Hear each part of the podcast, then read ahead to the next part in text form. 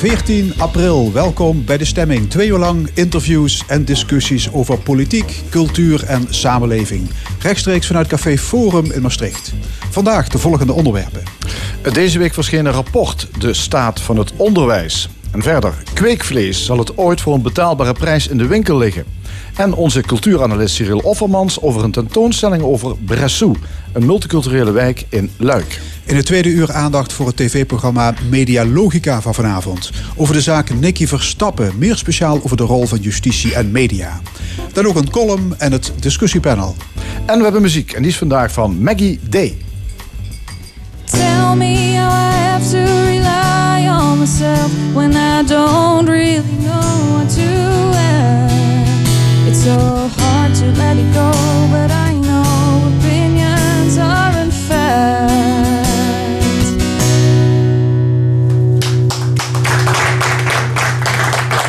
Nederland kent een wildgroei aan nieuwe onderwijsconcepten. Van tweetaligheid tot technasium en van agora tot Montessori.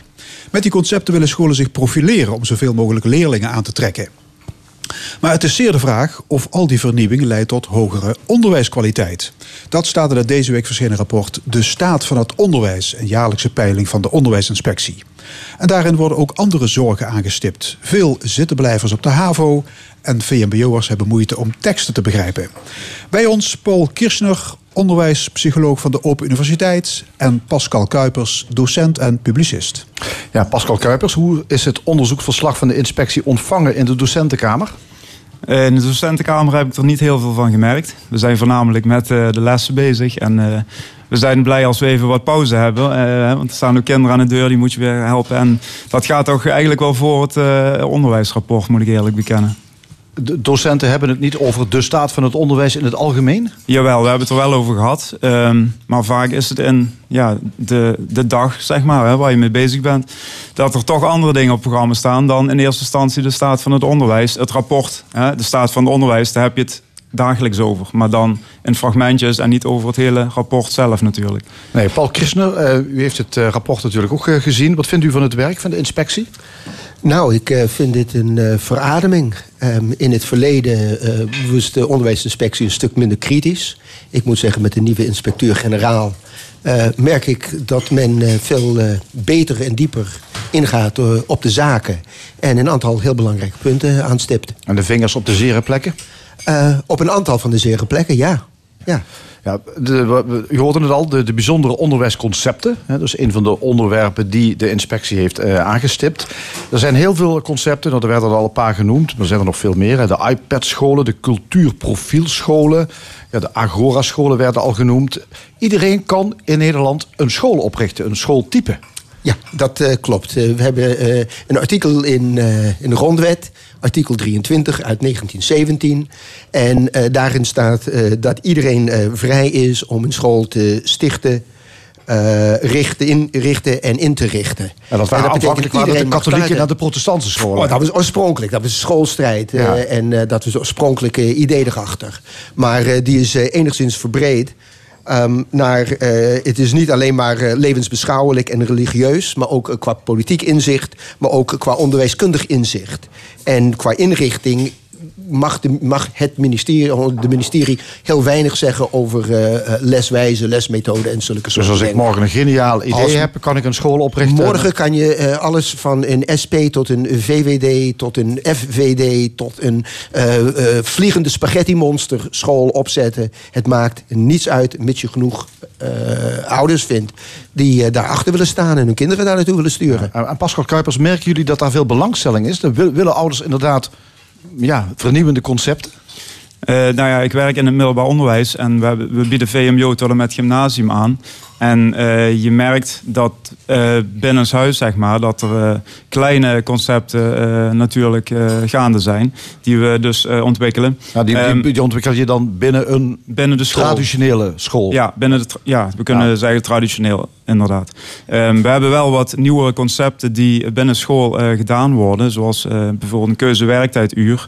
Dat is toch richting maatwerk. En ik vind dat het maatwerk voor Nou, kinderen... Wat, wat houdt dat in, zo'n concept? Ja, goed, dat is uh, keuzewerktijd. Ze mogen eh, dit jaar drie uur in de week mogen ze zelfstandig kiezen welke lessen dat ze ter verdieping eh, gaan kiezen of eh, als hobby. Oké, maar er zijn scholen die gaan nog veel verder. Een Agora-school, daar mag je eigenlijk eh, gewoon eigenlijk doen wat je zelf eh, waar je zin in hebt. Eh, bijvoorbeeld een school in Roermond doet dat. Nou klaagt de onderwijsinspectie dat ze niet kunnen zien wat de resultaten eigenlijk zijn van de leerlingen op die scholen. Wat eigenlijk de opbrengst is. Paul Kirchner, snapt u het? Nou, ik, ik snap het eigenlijk niet. Ehm, eh, de bedoeling is dat. Nou, het, het zit twee dingen. Twee, twee kanten aan de zaak. Eh, ze kunnen niet zien wat de opbrengsten zijn. Nou, dat kan ik me voorstellen. Het is net begonnen. De scholen zijn net begonnen.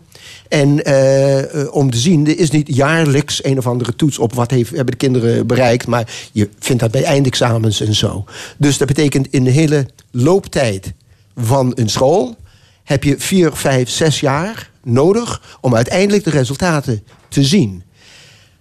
Als je het doet volgens de manier waarop het normaal, eh, normaal gaat. En dan kunnen ze het pas zien. En je zou denken van, als je een nieuw concept gaat invoeren... dat men eisen eraan zou stellen... dat bijvoorbeeld jaarlijks gekeken zou worden... naar wat is er bereikt... zodat het niet, al, niet pas na vijf of zes jaar...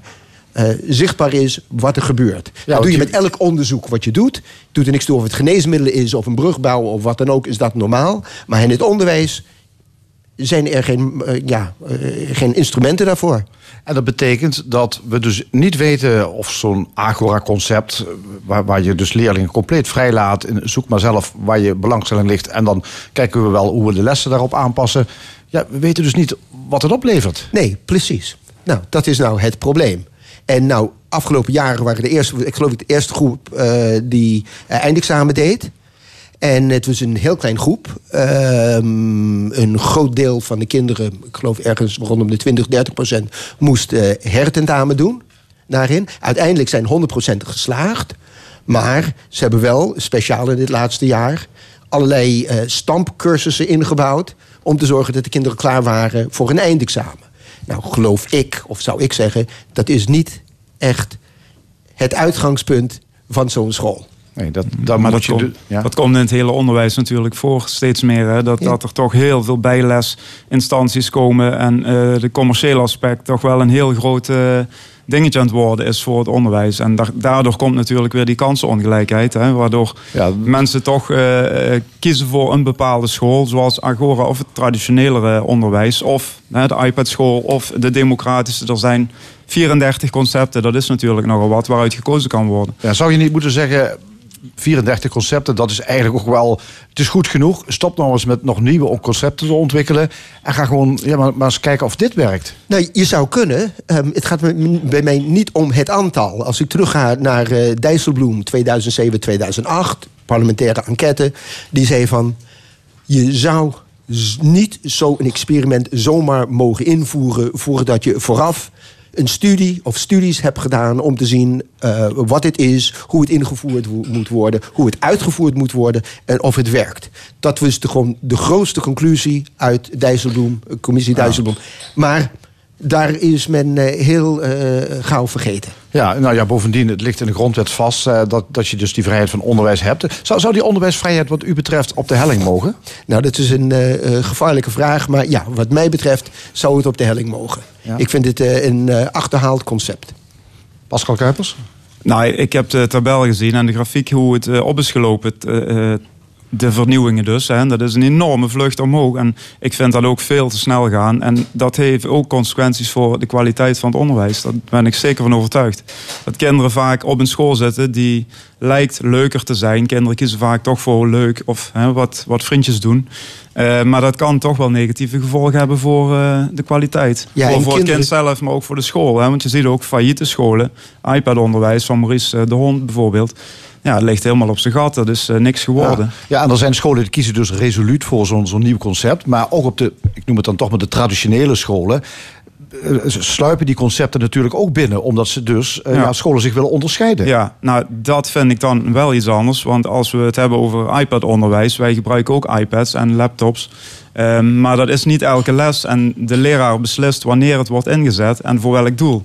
Dus wij zeggen niet, we moeten elke les de iPad gebruiken. Dus Ja. dat, is, dat lijkt me ook zeer niet de bedoeling. Ja. De inspectie die trok eh, in het verleden al eens aan de bel, in een heel recent verleden, omdat men zag dat het onderwijsniveau in Nederland de afgelopen 20 jaar gewoon gedaald is. Dat is een, ja, een doorgaande lijn. Ehm, hoe is dat tijd te keren, Paul Kirchner? Eh, ja, nou, ik ben geen onderwijsbeleidsmaker. Maar ik zou zeggen van, nou, ik, als je zegt terug naar de basis... ehm, dan klinkt het alsof je een dinosaurus bent. Maar uitgangspunt is eh, eh, docenten die hartstikke goed opgeleid zijn... ehm, onderwijsmethodes te gebruiken die gebaseerd zijn op wat werkt... En niet op wat zou leuk klinken of wat zou kunnen of moeten werken. En ik denk dat we daar terug eh, moeten gaan. We hebben net een jaar of zo geleden een onderzoek gedaan. En als ik ik zeg, of wij, bedoel ik eh, Tim eh, Surma en eh, Christel van Hooijwegen... over wat aankomende docenten te leren krijgen op de PABO en de lerarenopleidingen in hun schoolboeken, in hun lesboeken. En het is gewoon triest als je ziet dat datgene wat werkt nauwelijks aan bod komt, terwijl allerlei onderwijsmythes wel aan bod komen. En dat zijn de docenten van onze kinderen. Eh, ja, daar ben ik het wel mee eens. Het voortgezet onderwijs bijvoorbeeld heeft eh, dus te maken met vooral de vernieuwingen, waardoor de kwaliteit omlaag gaat. Was dus ook een groot, eh, grote pijler in het rapport. Eh, ik ben toch van mening dat we alles wel wat minder mogen doen. Ik heb daar Met iets- minder vernieuwen en gewoon degelijk sowieso lesgeven. Minder vernieuwen, maar ik heb een rijtje verder uitgebouwd. We zijn zeer prestatiegericht. Eh, dat mag ook wel wat minder. Dat legt veel druk op kinderen. Dus daardoor worden prestaties vanzelf ook weer minder. Ehm, Prestatiegericht, zijn dat al die toetsen die kinderen moeten doen? Er stonden ook letterlijk er is een cijferverslaving op de scholen. Hè? Dus dat zegt genoeg. Eh, vorige week was ook een artikel eh, in de diverse kranten waarin stond dat we te veel toetsen. Ben ik het ook helemaal mee eens. Waarom moeten we toetsen? Het is vooral een bevestiging voor de school om te kijken hoe ze ervoor staan en hoe de kinderen scoren. Maar kinderen hebben dat niet nodig om voor een HAVO of VWO of wat dan ook te slagen. Ehm, minder lessen, denk ik dat ook een, eh, een optie kan zijn als we naar eh, Scandinavië kijken, vooral waar het beter gaat eh, en met minder lessen. En wat minder leerlingen in de klas. Ja. Maar dat zijn allemaal dingen die Den Haag voor ons mede moet helpen te regelen. Dat kunnen we niet alleen. Ja, minder leerlingen in de klas zou betekenen dat je dus ook meer leraren nodig hebt. Er is op dit moment al een lerarentekort. Dus ja, dat er, is, er ook natuurlijk hier in Limburg hebben we nog ja, relatief de luxe dat we nog niet een lerarentekort hebben. En eh, er zijn nog genoeg leraren eh, beschikbaar. Eh, we hebben wel wat krimp. En ja, dat heft elkaar weer een beetje op. Dus je krijgt ook minder klassen, misschien minder uren. Maar er zijn wel nog genoeg leraren dan. Ja. Er zijn ook, het kwam net al aan bod, er zijn veel ouders die eh, het zich kunnen veroorloven om ja, bijlessen te, te betalen, te geven. Hè. Ehm, is er sprake van een toenemende segregatie eh, in, in onze onderwijssamenleving? Paul Kirchner, u Ik, ehm, ik, heb van tevoren in onze voorbespreking, eh, dat is een, eh, een onderwijssociologisch eh, vraag. Ja. Ik ben een onderwijspsycholoog. Ja. En ik leid niet aan de expertise generalisatiesyndroom, Oké, zoals u- ik het u- noem. u wil er niks- ik, eh, ik, zeggen. ik ga niks zeggen over dingen waarvan Ja. ik geen degelijk kennis van heb. Ja. Pascal Kuipers, als, gewoon als ervaringsdeskundige. Ja. Nou, ik, ik merk het bij ons op school eh, dan niet. Maar in den landen, zo zeggen, is het natuurlijk wel een eh, feit dat segregatie wel een eh, probleem aan het worden is. En ook al een tijdje is. Maar dat heeft ook te maken met de zaak die we zojuist al hebben besproken. Dus mensen zitten toch heel erg in hun eigen bubbel. Eh, dat is op social media, maar dat heeft ook met onderwijs te maken. Dus eh, ouders vinden bepaalde richtingen, zoals die vernieuwende concepten, interessant. Eh, vriendjes gaan mee. Eh, hoogopgeleide ouders kiezen vaak voor eh, scholen waar bijvoorbeeld een gymnasium alleen zit.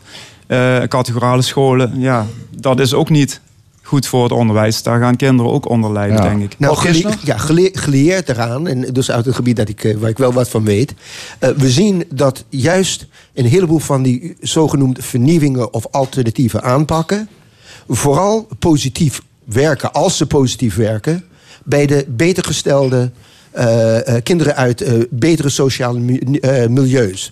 Terwijl wat het beste werkt voor de kinderen die benadeeld zijn of uit benadeelde gebieden komen, is gewoon goed, degelijk onderwijs, volgens directe instructie. Noemde u dat niet het Matthäus-effect? Dat, neemt, dat heet het Matthäus-effect. Dat is, komt uit de Bijbel, Ja. eh, waarin wel eh, de rijk worden rijker Ja, en ja. de arm worden arm- armer. En door ehm, die eh, alternatieve concepten, waarin kinderen dingen moeten zelf bedenken, uitzoeken, onderzoeken en wat dan ook.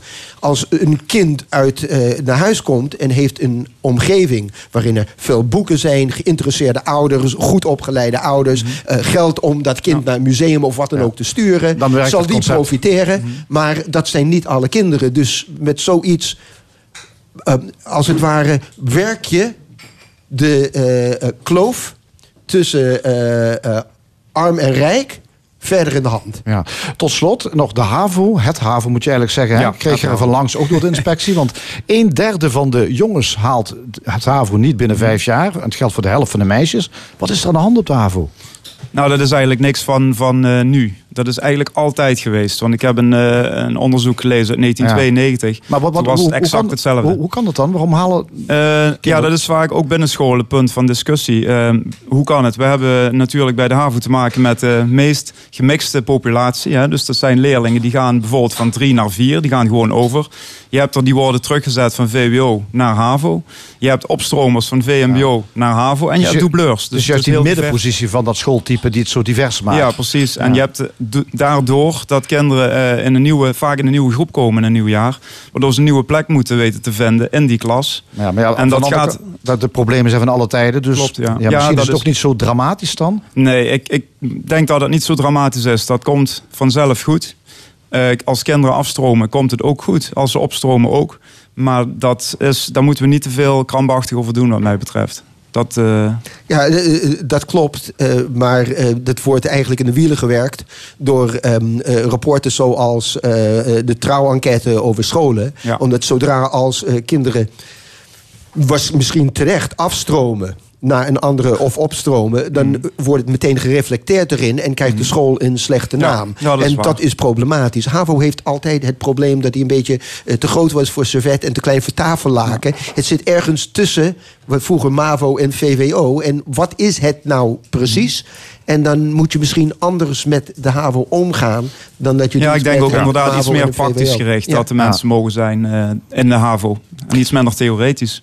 Dank jullie wel, want we kunnen er nog heel lang door, over doorpraten over de staat van het onderwijs. Maar dank je wel voor jullie bijdrage. Paul Kirsten van de Open Universiteit, Open Universiteit en Pascal Kuipers van het Connect College in Echt.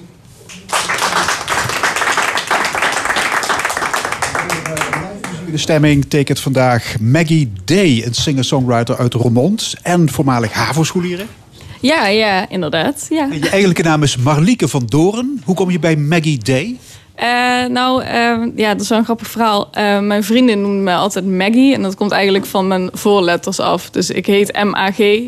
Dus als bijnaam had ik Maggie. En D is eh, eigenlijk de letter D van mijn achternaam, Van Doren. Alleen dan op een andere manier geschreven. Dus je schrijft het D-A-E. Dus eh, soms is het nog een beetje lastig hoe je het moet uitspreken. Maar, En ik moet oppassen dat ik niet Maggie May zeg. Ja. Maar het is Maggie Day. Goed. Muziek is je met de paplepel ingegoten. Eh, op welke manier? Eh, mijn vader eh, die, is ja, muzikant. Niet, ja, niet voor zijn beroep, maar gewoon amateurmuzikant. Maar hij speelt in eh bandjes. Heeft hij altijd gedaan. Sowieso is... eh, ik heb een grote familie en de hele familie is met muziek bezig. Dus ik, ja, ik ben er altijd mee bezig geweest. En je bent ook beïnvloed door hedendaagse artiesten, hè, als Douwe Bob en Ed Sheeran. Maar ook door iemand als eh, Jackson Brown. Ja. Oude knar. Ja, nou, ik hou heel erg van de oude muziek. En ehm, kijk, Ed Sheeran is wel wat nieuwer. Maar Douwe Bob maakt in principe ook eh 70s, 80s muziek. Alleen dan in een nieuw jasje. En ehm, ja, ik, ik word er heel erg door geraakt. Ik vind dat mooi. Ik hou niet zo van de nieuwe muziek. Vaak is het een beetje overgeproduceerd. En ik hou gewoon van het eh, rustige en het eh, pure. Wat wil je bereiken in de muziek? Ik wil graag zoveel mogelijk spelen, zoveel mogelijk mijn muziek laten horen aan mensen. En eh, hopen dat ze er daardoor geïnspireerd raken. Dat ik mijn boodschap kan overbrengen. En je hebt net een eh, nieuwe eh, single uitgebracht, je debuutsingle, Rely on Myself. Eigen compositie? Ja, zelf geschreven. Ja, met hulp van eh Laszlo Versteeg en Tom van Emert. En wanneer volgt het eerste album? Als het goed is, maar daar durf ik nog niks definitiefs over te zeggen. In september, oktober ga ik een EP opnemen. Dus rond die tijd in het najaar zal het uitkomen. Wat ga je voor ons spelen als eerste? Ik ga nu de single spelen, Rely on Myself. Oké, zet hem op. Hier is Maggie Day.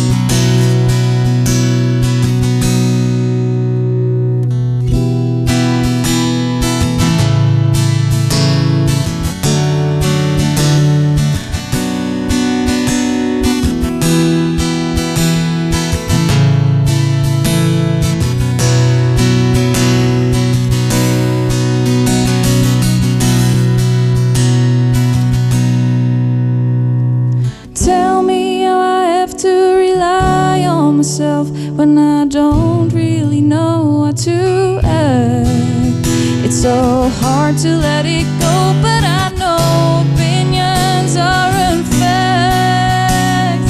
Tell me how I have to rely on myself when I don't even know what to speak.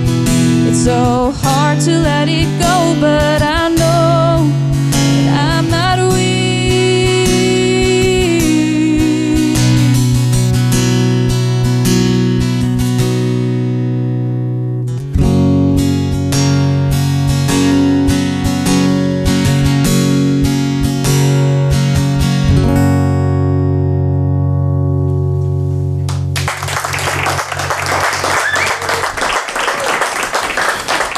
Day in eh, de stemming van L1. Er is een boek verschenen over kweekvlees. Nooit meer slachten. En dat is geschreven door een Paul Shapiro. Met het boek wil deze voedingsexpert een kleine bijdrage leveren aan een betere wereld. Want de bestaande vleesindustrie legt een enorme druk op onze planeet. Schoon vlees op ons bord, afkomstig uit het laboratorium, is dan een oplossing. Aan tafel Mark Post, hoogleraar fysiologie aan de Universiteit Maastricht... en de man die in 2013 de wereldpers haalde met 's werelds eerste kweekhamburger. Meneer Post, goedemorgen. Goedemorgen. Ja, wordt u nog vaak herinnerd aan die glorievolle dag in Londen, augustus 2013? De perspresentatie van de wereldprimeur van de hamburger. Eh, heel vaak, ja. ja. Een van de foto's daarvan is zo'n beetje het icoon geworden van kweekvlees. Dus dat kom ik met grote regelmaat tegen. Ik had gelukkig die dag daarvoor niet in de tuin gewerkt en had geen, nagel, geen zwarte nagelrandjes. Ja. Ja, ja, u heeft die kweekhamburger zelf naar Londen gebracht. Verpakt in een, in een bakje van piepschuim. Met de trein. Eh, u wilde niet vliegen. Eh, nee. nou ja, ik was niet helemaal zeker van of het eh, de douane zou passeren. Dus eh, hebben we maar voor de zekerheid de trein genomen. Ehm, Maar met de trein moet je ook tot de douane, toch? ja, ja, maar ik vermoedde dat die controle ietsje minder streng zou zijn. En dat bleek ook het geval. Er was overigens een, een doos met een groot label erop. En Paul heeft dat ook wel beschreven, denk ik. Niet, not for human use. Ja, niet Ehm, voor menselijke en- consumptie. Ja, en een dag later werd het dus voor de, het oog van 200 journalisten gewoon opgegeten. Maar die douanier heeft dat doosje niet opengemaakt. Heeft dat doosje niet opengemaakt. Heeft wel enigszins eh, verwonderd naar dat grote label gekeken. Maar verder eh, niet aangeraakt. Ja, maar voor hetzelfde geld had die man die hamburger ter waarde van, wat was het, 7 ton in de vuilnisbak gekieperd. Nou, hij was een kwart miljoen, niet helemaal 7 ton. Maar eh, er zaten er twee in, dus alles bij elkaar een half miljoen. Ehm, ja, dat risico was denk ik niet zo heel erg groot, eerlijk gezegd. Ik denk dat we wel wat hadden kunnen uitleggen. Bovendien hadden we wel alle, alle noodzakelijke documenten bij ons, hoor. Om eh, te vervoeren. Dus ehm, ik denk niet dat ze een heel sterk punt hadden gehad. Goed, eh, door de opwarming van de aarde staat eh, vlees eten in een kwalijke geur. Kunt u nog eens uitleggen waarom de huidige vleesindustrie niet houdbaar is? Eh, nou, er zijn een paar redenen voor. Ehm, in de eerste plaats is de. Op dit moment wordt al 70% van al onze landbouwgrond gebruikt voor het voeren van vee. Dat is niet alleen koeien, maar ook schapen en varkens en, en kippen. Ehm, en volgens de FAO, en dat is een rapport al uit 2011, is eh, over 35 jaar de vleesconsumptie 70% groter dan het nu is. Dus een eenvoudig rekensommetje, dat gaat gewoon niet werken. Eh, of je moet veel meer landbouwgrond eh, recruteren, dat willen we niet. Tweede probleem is dat we natuurlijk weten dat, en die discussie is in Nederland met name wordt heel heftig gevoerd, veel heftiger dan in andere landen, dat er een flinke bijdrage is aan broeikasgassen door vee, met name koeien. Eh, ergens tussen de 15 en de 20 procent van al onze broeikasgassen komt van vee, van veeteelt. Ehm, dus ook dat is een belangrijke reden om er iets aan te doen. Ja. Maar als ja, vlees eten leidt tot, wat u zegt, opwarming van de aarde, eh, ontbossing, dierenleed hebben we het nog eens over gehad. Waarom eten we dan niet gewoon minder vlees? Eh, ja, dat kan. Ehm, en die trend is in Nederland ook zeker aanwezig. Ehm, en in een aantal andere zeg maar westerse landen. Eh, helaas, eh, wereldwijd is de trend omgekeerd. Eh, en dat heeft vooral te maken met stijging van de wereldbevolking, maar ook stijging van de welvaart in landen zoals India, China en op zeker moment Afrika en zelfs in Zuid-Amerika. Dus als straks 10 miljard mensen vlees gaan eten, dan zitten we met een kolossaal probleem op deze Ja, planeet. dan, hebben we, dan wordt het of een heel schaars en duur goed. Dat zou op zichzelf nog niet zo erg zijn. Eh, erger wordt het wanneer de vleesproducenten eh, zeg maar de, eh, de reden hebben om meer te gaan produceren. En dan komen we echt in de problemen. Eh, ja, kweekvlees is dat een mooi alternatief. Hè, want dat wordt gemaakt in het laboratorium uit spierstamcellen van koeien. Hè, dan kunnen we de hele bio-industrie opdoeken. Is het trouwens echt vlees of is het nepvlees? Eh, ja, dat is wat, wat je onder echt verstaat. Ik vind het echt omdat het, er, eh, omdat het qua structuur en inhoud en, en samenstelling hetzelfde is. Eh, maar het wordt natuurlijk op een andere manier geproduceerd. Dus ja, het is maar hoe je het, eh, hoe je het wil benoemen. Voor mij is het echt. Maar voor, dat, dat maakt het nog niet voor elke consument hetzelfde. U heeft een eigen bedrijfje opgericht, Moza Meats, met de bedoeling om kweekvlees in de schappen van de supermarkt te krijgen. De eerste hamburger kostte, wat zei u, 250.000 euro. Ja. Op welk bedrag zit u nu? Ehm, nou, dat weten we niet precies. Maar ehm, de verwachting is dat we na ongeveer, zeg maar, bij eerste marktintroductie op eh, iets van 10 of 11 euro zitten voor een hamburger. Per, per hamburger, Per 10, 11 hamburger. euro. Ja, Dus, dus nog steeds een factor 10 tot 20 te hoog. Ja. Is het de Eh, bedoeling dat die kweekhamburger uiteindelijk goedkoper moet worden dan gewoon rundvlees? Nou, op zijn minst dezelfde prijs. Maar wij denken dat het eigenlijk nog wel goedkoper kan. Omdat, eh, om de eenvoudige reden dat eh, vlees, de kosten van vlees zijn vooral veevoer. Zijn vooral de, de voeding, is vooral de voeding van de koeien. En dat is bij de cellen niet anders. Het is precies hetzelfde. En als een van de redenen waarom eh, vlees zo'n duur product is, zo'n. zo'n eh, eh, waarom het, je zoveel grondstoffen nodig hebt om een beetje vlees te maken, is omdat met name koeien, maar ook varkens, heel inefficiënt zijn om dat om te zetten in dierlijke eiwitten. En onze cellen zijn daar uiteindelijk eh, efficiënter in. En dan heb je dus minder grondstoffen nodig om dezelfde hoeveelheid te maken. Ja. En aangezien dat de voornaamste kostenpost is, zou theoretisch eh, uiteindelijk het vlees goedkoper kunnen zijn dan gewoon vlees. Ja, en hoeveel tijd gaat er nog overheen? Ja, dat is, dat is een kristallenbolvraag. Dat, eh, kijk, tot voor eh, twee, drie jaar terug zou ik zeggen van nou, daar moet je toch zeker nog een 10, 15 jaar voor uittrekken. Maar inmiddels is er wel iets bijzonders gebeurd. En dat is dat er eh, nu eh, zo'n 30, 40 bedrijven wereldwijd zijn die hiermee bezig Ja, zijn. dat, dat, wist- waaronder- dat las ik ook in het boek, Nooit meer slachten. Ik dacht dat u de enige was. Maar Ja, zijn 30, tot voor- 40 bedrijven actief in de hele wereld. Hè? Ja, ook ja. in China. Ja, tot voor eh, twee, drie jaar terug was dat ook zo. Maar er is nu een enorme groei aan bedrijven. En, en ik vind dat heel positief. Eh, enerzijds is dat natuurlijk Maar het concurrentie. kan ook zijn dat u die red race gaat verliezen. Ja, dat kan. ja, dat Zo kan. simpel is het. Ja, eh, ik denk het niet overigens, omdat wij natuurlijk een acht jaar voorsprong hebben. Dus we zouden wel heel slecht zijn als we dat uit de handen laten glippen. Ja. Maar in principe is dat mogelijk. Er, zit natuurlijk, eh, er kunnen bedrijven eh, komen die veel meer geld te verspijkeren hebben aan dit. En veel meer mankracht dan wij. En dan gaat het sneller.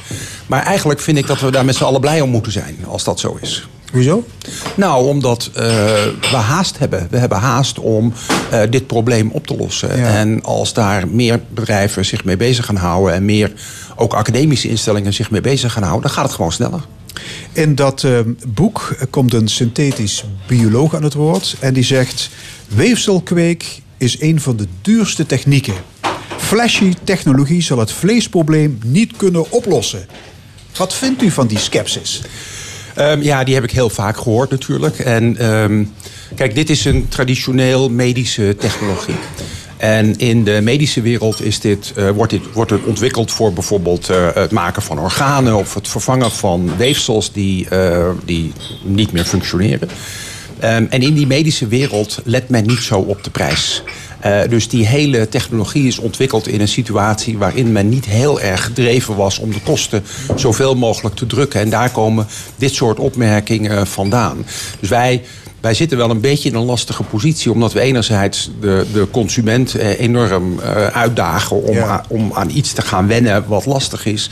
En anderzijds onze collega aan de sorry, aan de medische kant uitdagen om op een andere manier over celkweek en weefselkweek na te denken. En te kijken of, of dat niet veel en veel goedkoper kan en veel efficiënter. Ja. Nu zitten ja, vegetariërs die zitten niet te wachten op kweekvlees. Hè? Is het niet veel beter om te investeren in vleesvervangers? In, in hamburgers, gehaktballen, schnitzels gemaakt van plantaardige eiwitten. Die wel smaken naar vlees.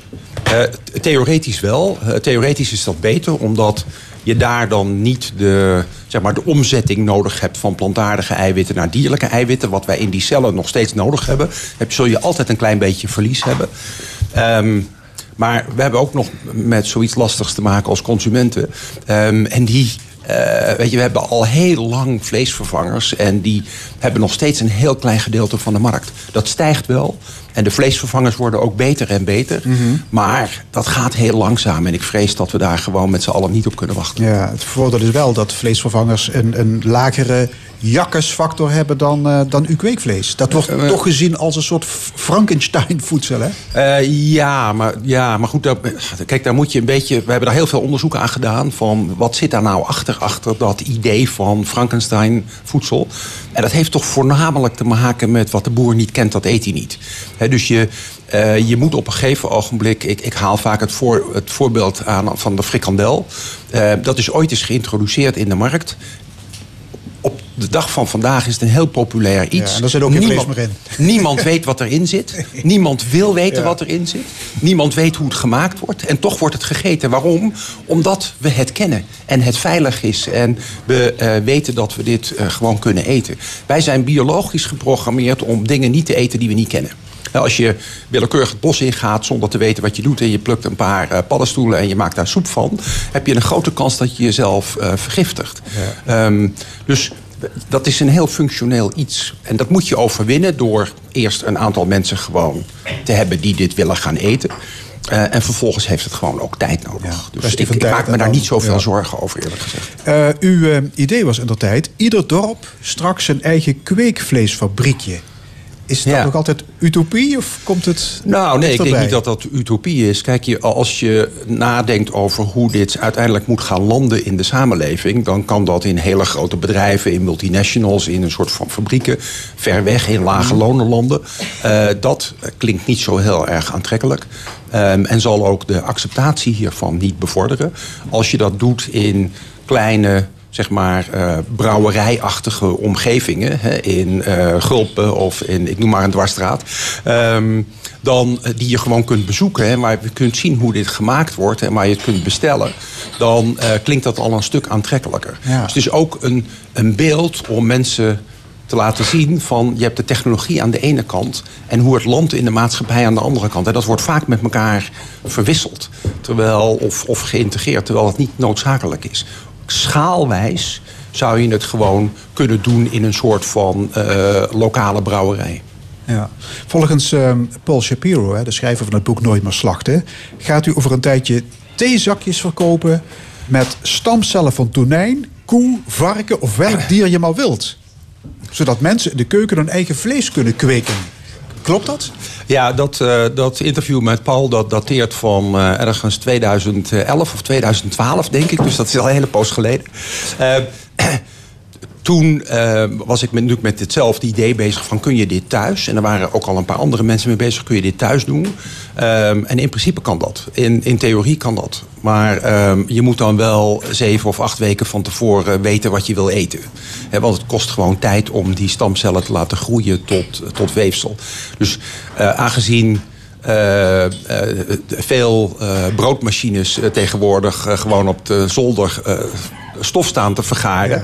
eh, denk ik nou niet dat dit een hele grote markt zal zijn, eerlijk gezegd. Nee. Ik denk eerder aan de, aan, zeg maar, de lokale brouwerijen. Ja, er is wel inmiddels al een kweekvlees-kookboek eh, op de markt verschenen. Ja, ja, ja. dat is overigens geen traditioneel kookboek. Dat, is een, eh, dat zijn meer design-ideeën over als je dit idee eenmaal ehm, eh, geaccepteerd hebt, wat zijn er dan allemaal voor rare mogelijkheden? Want eh, we zitten natuurlijk niet meer vast aan traditionele vormen van vlees. Je kunt allerlei andere dingen bedenken. Eh, ook allerlei andere, bijvoorbeeld dieren bedenken. Waar je een klein sample uitneemt en waar je de stamcellen van opgroeit tot een vlees wat we tot nu toe nog niet eten.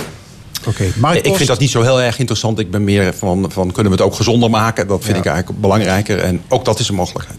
Hartelijk dank voor dit gesprek en succes verder met het onderzoek. Ja, dank u wel. En het boek Nooit meer slachten van Paul Shapiro is verschenen bij uitgeverij van Halewiek Balans. Dank u zeer. En dit is de stemming politiek en cultuur op L1 Radio. En we zijn er tot 1 uur. Rechtstreeks vanuit Café Forum in Maastricht. De muziek die is vandaag van Maggie Day. En we gaan luisteren naar Take It Easy, een golden oldie van The Eagles. Well, I've been running down the road trying to loosen my load. Got seven men on my mind. Four they wanna own me, two they wanna stole me. One says he's a friend of mine. Take it easy, take it easy. Don't let the sound of your own wheels drive you crazy. You still can. Don't even try to understand. Just find a place and make your stand and take it easy. Well, I've been standing on a corner in Winslow, Arizona. Such a fine sight to see. It's a guy, my lord, in a flatbed Ford, slowing down and take a look at me.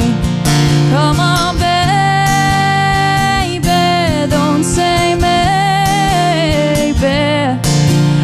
Gotta know if your sweet love is gonna save me. We may lose and we may win, though we may never be here again. So open up, I'm climbing in, and take it easy.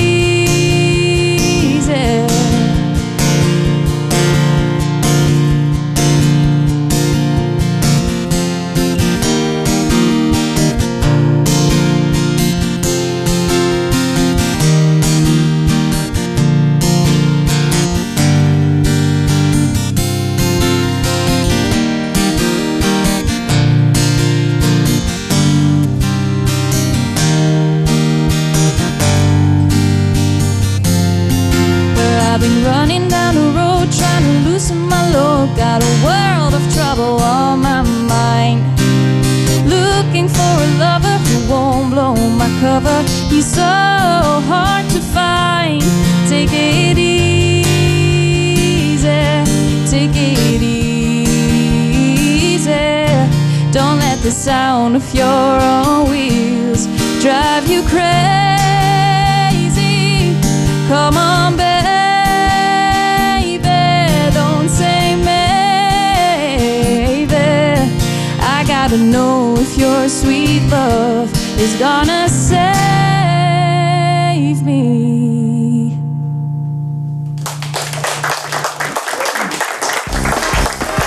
De Analist. Vandaag onze cultuuranalist Cyril Offermans. Dag Cyril. Hallo. Welkom. Ehm, jij bent naar een eh, tentoonstelling geweest. Eh, ik heb hem trouwens zelf ook gezien. eh, over Bressou. En Bressou, dat is een wijk in Luik. Ja. 20 kilometer ten zuiden hier van Maastricht, dus vlakbij. Ja. Ehm, maar het is wel een, ja, een, type wijk die wij eigenlijk helemaal niet kennen. Hè. Het, is, heel exotisch, inderdaad. Eh, en er is een tentoonstelling in Centre Ceramiek in Maastricht hier over die wijk. Wat voor soort tentoonstelling is het? Misschien dat maar even, even uitleggen.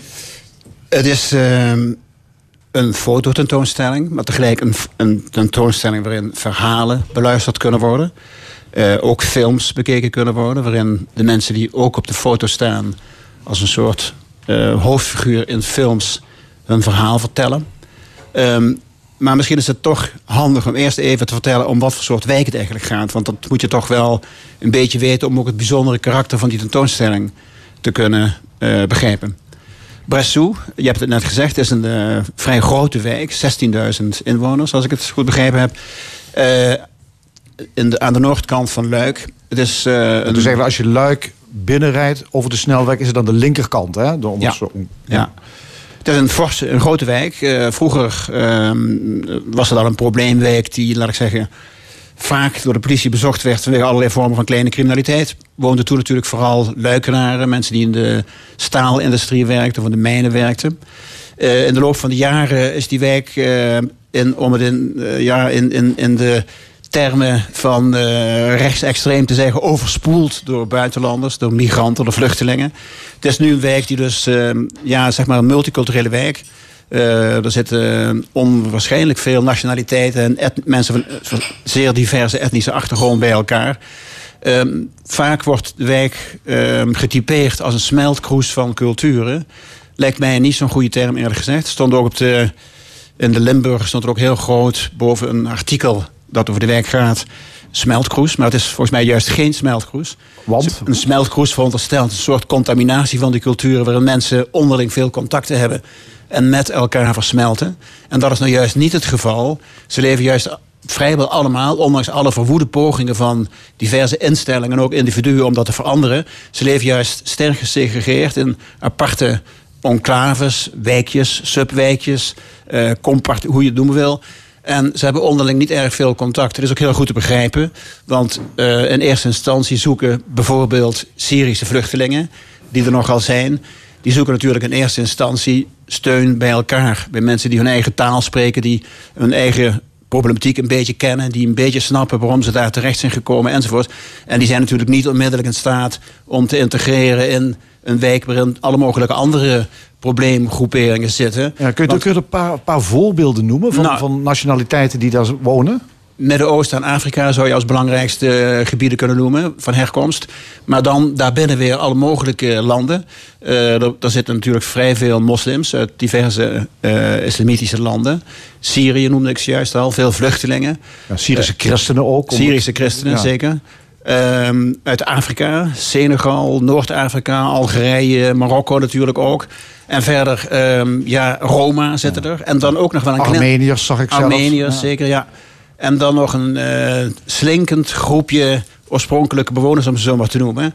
Die ehm, natuurlijk ook moeite hebben met de toevloed van eh, vreemdelingen. Die, ja, en die zich ook vaak achtergesteld voelen. Dus er is een, een, een hele problematische wijk. Veel armoede, veel ellende. Maar tegelijkertijd, ik zei het net al in een tussenzin... worden er heel veel initiatieven ondernomen... door alle mogelijke individuen, maar ook instellingen... om daar iets aan te doen en om de leefbaarheid van de wijk te vergroten en om de contacten onderling te bevorderen. Ja, wat is En- nou eigenlijk zo bijzonder aan deze wijk? Nou- Want ik denk, in, in Nederland heb je ook wel van dit soort wijken natuurlijk. Wat, Ja, maar wat die maakt zijn- dit zo bijzonder? Ik denk dat de meeste vergelijk, enigszins vergelijkbare wijken in Nederland toch eh, welvarender zijn. Ehm, ik denk dat je in de buurt van Luik toch veel meer echte armoede ziet in vergelijking met wat je hier in de, in de buitenwijken van de grote steden ziet. Eh, in Nederland is, bestaan er al sinds eh, zeker 30 of 40 jaar nauwelijks nog griebussen. Als je met de trein naar Amsterdam of naar eh, Rotterdam reist, dan, dan, rij je toch altijd door min, of meer welvarende buitenwijken. Met dank aan Jan Schaefer en diverse andere Partij van de Arbeid heren die daar, dames die daarvoor gezorgd hebben. Ehm, en dat is een Luik en een België in het algemeen toch minder. De armoede is daar groter. Beetje En- sinistere buurt. Zo. ja, dat zou heel goed kunnen. Maar dat, dan, dat soort woorden wil ik liever toch een beetje vermijden. Want dat kan ik ook niet uit eigen ervaring bevestigen.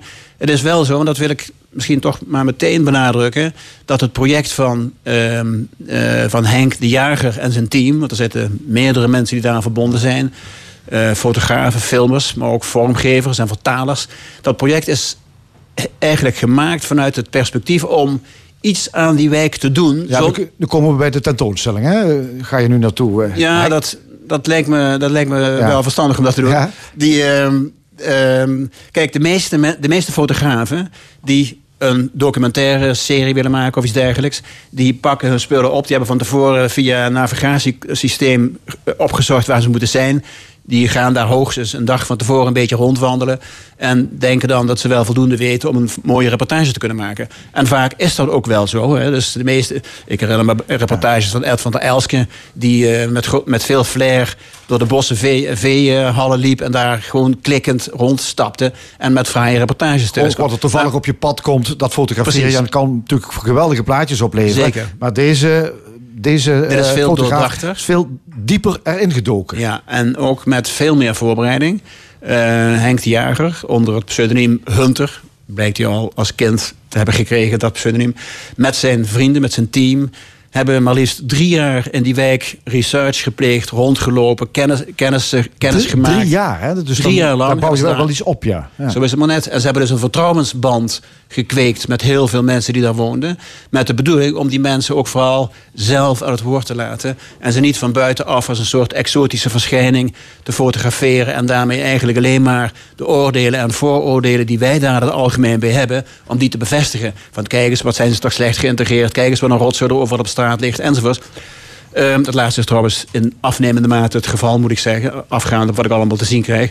Ehm, dus de instelling van Henk de Jager en zijn team was... eh, om een vertrouwensband te kweken met al die diverse eh, bewoners van die wijk. Ze zelf zoveel mogelijk aan het woord te laten. En als, je ze, als ze jou eenmaal als fotograaf vertrouwen en als filmer... dan zijn ze natuurlijk ook bereid om ongecamoufleerd te praten... en om hun angsten, hun verdriet, hun woede, hun zorgen...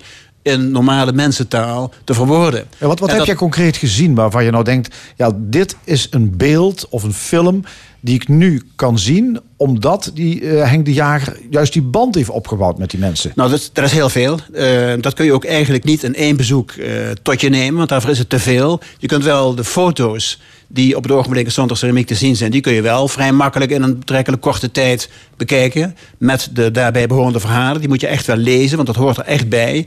Anders dan weet je nog niet wat je ziet. Hè. Foto's moeten er toch vaak hebben van, voor een groot deel vaak hebben van de bijschriften, de onderschriften.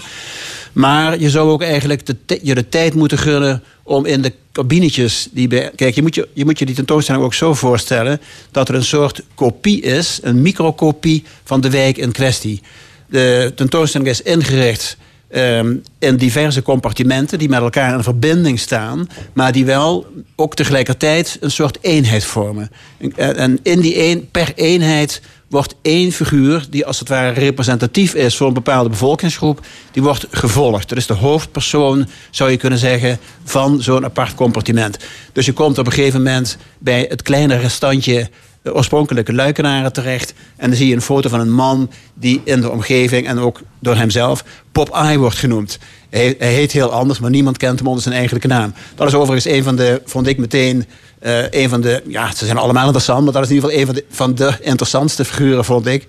Een, eh, ik vind het een innemende man, hoewel die barst van de vooroordelen en allerlei nationalistische sympathieën heeft die ik niet zou delen. Maar niettemin is het een man die, naarmate je de film bekijkt, steeds aangrijpender en ontroerender wordt. Het is iemand van wie je zijn klachten ook heel goed begrijpen kan. Het is iemand die eh, ja, heeft natuurlijk de gebruikelijke klachten van... de buitenlanders krijgen alles en wij krijgen niks. en dat, dat, is, dat klinkt al allemaal heel erg clichématig... en dan ben je geneigd om je hoofd af te wenden. Maar als je doorgaat met luisteren en naar de man te kijken... hoe die, hoe die kijkt en hoe die praat... dan blijkt hij helemaal geen vreemdelingenhater te zijn... want hij doet zijn boodschappen bij de Arabier om de hoek. eh, heeft het er ook over dat hij hij begrijpt ook heus wel de problemen van die mensen die daar binnenkomen. En bovendien heeft hij zelf de nodige zorgen. Een van de, een van de mooiste fragmenten vind ik... eh, waarin hij vertelt dat hij door de politie eh, gepakt is... omdat hij op straat alcohol dronk. Dat mag blijkbaar niet in Luik. In Nederland mag dat volgens mij... Nou, weet ik niet of dat mag, maar in elk geval gebeurt het gewoon in, hoge mate. Maar het mooie is, hij moet zich dan verantwoorden. Hij dreigt een geweldige boete op te lopen van, ik weet niet hoeveel, een paar duizend euro... wat hij helemaal niet heeft natuurlijk, hè. Maar het mooie is dat hij dan eh, bij de rechtbank te horen krijgt dat hij, als hij dat blikje bier gedronken had in combinatie met een broodje of een stuk stokbrood, dan was er niks aan de hand geweest. Want dan was hij geen alcoholist geweest, maar dan was hij iemand geweest die toevallig zijn ontbijt of zijn lunch verorberd had op straat. En dat is wel niet strafbaar. En dan loopt hij natuurlijk vloekend naar buiten, want dat, is natuurlijk een bezopen regel. Want hij, hij is nou de klos. Ik denk dat hij uiteindelijk wel moest eh, betalen. Maar dus je krijgt van dat soort anekdotes. De man stikt natuurlijk ook voor het heimwee, want hij heeft ooit een goede baan bij de marine gehad, een avontuurlijk leven geleid. In alle mogelijke landen heeft hij vrouwen, vriendinnen en kinderen verwekt. Nou, vrouwen niet verwekt, maar wel kinderen verwekt. Ehm, die kinderen, die, daar heeft hij ook geen contact meer mee. En hij speelt nu, en dat, dat vond ik een aangrijpend beeld. Hij speelt nu op een computer, een soort games, een, een soort gamepje speelt hij, waarop je ziet hoe schepen eh, over de wereld crossen en aangevallen worden door andere schepen. En dat brengt hem naar het verleden. Want hij heeft geen. Heb je nog dromen? Is de vraag van Henk, denk ik. Maar je hoort, je hoort Henk zelf niet, want die is heel bescheiden, altijd buiten beeld. Um, en dan zegt hij: nee, er valt niks meer te dromen. Ik droom alleen nog maar over het verleden, over mijn eigen eh, vaart, over de wereld, waarin ik mooie vrouwen ontmoette, enzovoorts, enzovoorts. Ja. Maar, en dat is een heel het laatst begint hij ook bijna. Je krijgt, het is aangrijpend, zonder meer ontroerend. Op het laatst krijg je zonder meer te doen met de man. Ja. En dat is eigenlijk zo met al die mensen die je ziet. Ze hebben allemaal meer kanten dan je zou vermoeden. En al je vooroordelen worden in één klap weggevaagd. als je je de tijd gunt om naar ze te luisteren en naar ze te kijken. Ja, Bressou. De tentoonstelling is te zien in Sondra Ceramiek hier in Maastricht. We hebben nog eh, een halve minuut voor je cultuurtip. eh. Cultuurtip sluit, aan, ja, sluit tamelijk direct aan op het voorafgaande. Het is een boek van Linda Polman. Het heet Niemand wil ze hebben. Dat is een eh, cynische titel. Die titel verwijst namelijk naar een opschrift in een Duitse krant. Die ging over de Joden die in 1938 eh, na de kristalnacht eh, over Europa eh, zich verspreidden. En nergens onderdak vonden. Net als bijna alle vluchtelingen in Europa nu. Linda Polman. Ja, Linda Dankjewel. Polman, Niemand wil ze hebben. Mooi boek. Dankjewel, Cyril Offermans. Graag gedaan. Straks in de stemming hoe politie en justitie de media hebben gebruikt in de zaak Nicky Verstappen. Verdere discussiepanel, een column en muziek van Maggie Day. Blijf luisteren. Tot zometeen. En wat allemaal nog in de tweede en laatste uur. Even na half één het discussiepanel met Teresa Hoebe, Cor Bosman en Loek Hustings over ouderschapsverlof en andere actuele zaken. Een column van Jos van Wersch, muziek van Maggie Day, maar eerst de zaak Nicky Verstappen. Vanavond begint het televisieprogramma Media Logica van Omroep Human aan een nieuwe serie. En de eerste aflevering is gewijd aan de zaak Nicky Verstappen. Centraal staat het grote DNA-verwantschapsonderzoek van justitie. En dat leidde tot aanhouding van een verdachte. Waarom hebben toen zoveel burgers DNA afgestaan? En wat was de rol van de media? Bij ons twee programmamakers, Hansje van de Beek en Neeltje Bolle. Hartelijk welkom. Dankjewel. Eh, voor de mensen die Medialogica niet kennen, wat is eh, de formule van het programma? Uh, Handje van de Beek. Ja, Medialogica gaat... eh, we maken al eh, een aantal jaar de serie. Ehm, en het gaat over hoe publieke opinie ontstaat. En vaak heeft media daar een grote rol in. Want, maar tegenwoordig ook natuurlijk sociale media. Dus we hebben programma's gemaakt over de zoektocht naar Ruben en Julian. Ehm, dus het gaat eigenlijk heel erg over hoe ontstaat de publieke opinie. Ja, en ehm, ja, eigenlijk gaat het ook over hoe de media de boel kunnen manipuleren. En hoe media ook weer gemanipuleerd kunnen worden. klopt. Ja. Willen jullie ook, laat ik zeggen, de kijkers aanzetten tot kritisch mediagedrag? Ja, eh, wij doen zelfs ook eh, medialogica in de klas. Het gaat ook wel heel erg over mediawijs worden. En eh, altijd kritisch blijven kijken naar wat je ziet. overal, dus ook de krant en televisie, maar in alle vormen van media. Of wat, wat je ziet en wat je meekrijgt. Ja, jullie beginnen aan een nieuwe serie. Hè. Vanavond de eerste over de zaak Nicky Verstappen. Ehm, ja, het verhaal is bekend. Hè. De 11-jarige jongen die in 1998 verdween tijdens een zomerkamp op de Brunsumer Heide. En een dag later dood werd aangetroffen. Wat is jullie insteek, om dat lelijke woord maar eens te gebruiken? Nou, de insteek was eigenlijk om. eh, eh, of de, de zaak was, was een onderwerp waar al langer, waar, dat al langer op het lijstje stond. Omdat het natuurlijk nou ja, een, eh, in Nederland enorm heeft gespeeld. En ook heel veel media-aandacht voor is geweest. En toen we daar eh, research eh, eh, naar gingen doen, toen vonden we dat DNA-verwantschapsonderzoek heel erg interessant. Wat. ehm, gedaan is. Eh, omdat het eigenlijk een hele bijzondere, eh, ja, zoals eh, een van de mensen die we gesproken hebben noemt, een recherchekundige tool. Waarbij je het publiek en de media eigenlijk nodig hebt om, om, om nou ja, iemand op te sporen. En heel vaak heeft de politie natuurlijk het, de media niet nodig of het publiek niet nodig. En dat is hierbij wel. En wij hebben gekeken naar de zaak in, in zijn algemeenheid en hoe de media daarover bericht hebben. Maar ook over dat DNA-verwantschapsonderzoek. Want mensen moeten hun DNA afgeven.